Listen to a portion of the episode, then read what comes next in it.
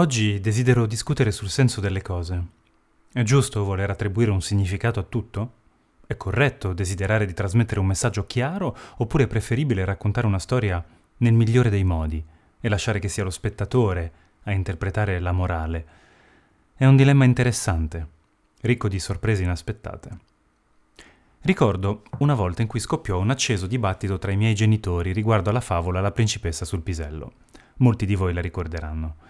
In sostanza, la storia racconta di un principe che, dopo aver cercato invano una principessa adatta, si lamenta una sera di temporale che non esistono donne abbastanza sensibili, belle e delicate per lui.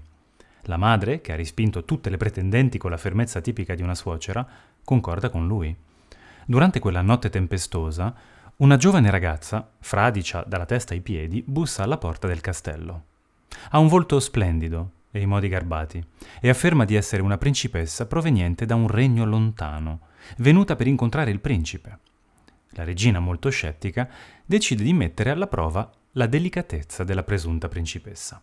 Ordina alla servitù di preparare un letto con ben sette materassi e sotto il primo materasso, quello in fondo alla pila, pone di nascosto alcuni piselli secchi. La ragazza ringrazia per l'ospitalità e si ritira a dormire. La mattina seguente, con un bel sole a illuminare il cielo, la giovane esce dalla stanza. La regina le chiede subito come hai dormito, cara? Terribilmente, risponde la ragazza. È come se avessi dormito sulla roccia, questi materassi sono davvero scomodi, non so come riusciate a dormirci sopra.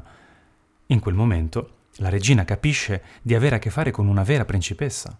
Non passa molto tempo prima che il principe e la giovane si sposino e, come si suol dire, vivano felici e contenti anche se ho qualche dubbio, e ora vi spiego il perché. Ero nel grande salone di casa a Milano e non ricordo come, ma io e i miei genitori finimmo a parlare di questa favola. La cosa più stupefacente furono le due diverse interpretazioni che emersero dalla storia. Uno dei due sostenne che la principessa era così sensibile, con una pelle così fine e un'anima così delicata, da sentire persino i piselli sotto sette materassi. L'altro invece affermò: Ma no, è evidente che non è possibile sentire tre piselli sotto sette materassi. Il fatto stesso che la principessa si sia lamentata di sette materassi dimostra che è una principessa. La regina ha capito che era una principessa perché, nonostante avesse tutto per dormire alla perfezione, si è lamentata comunque.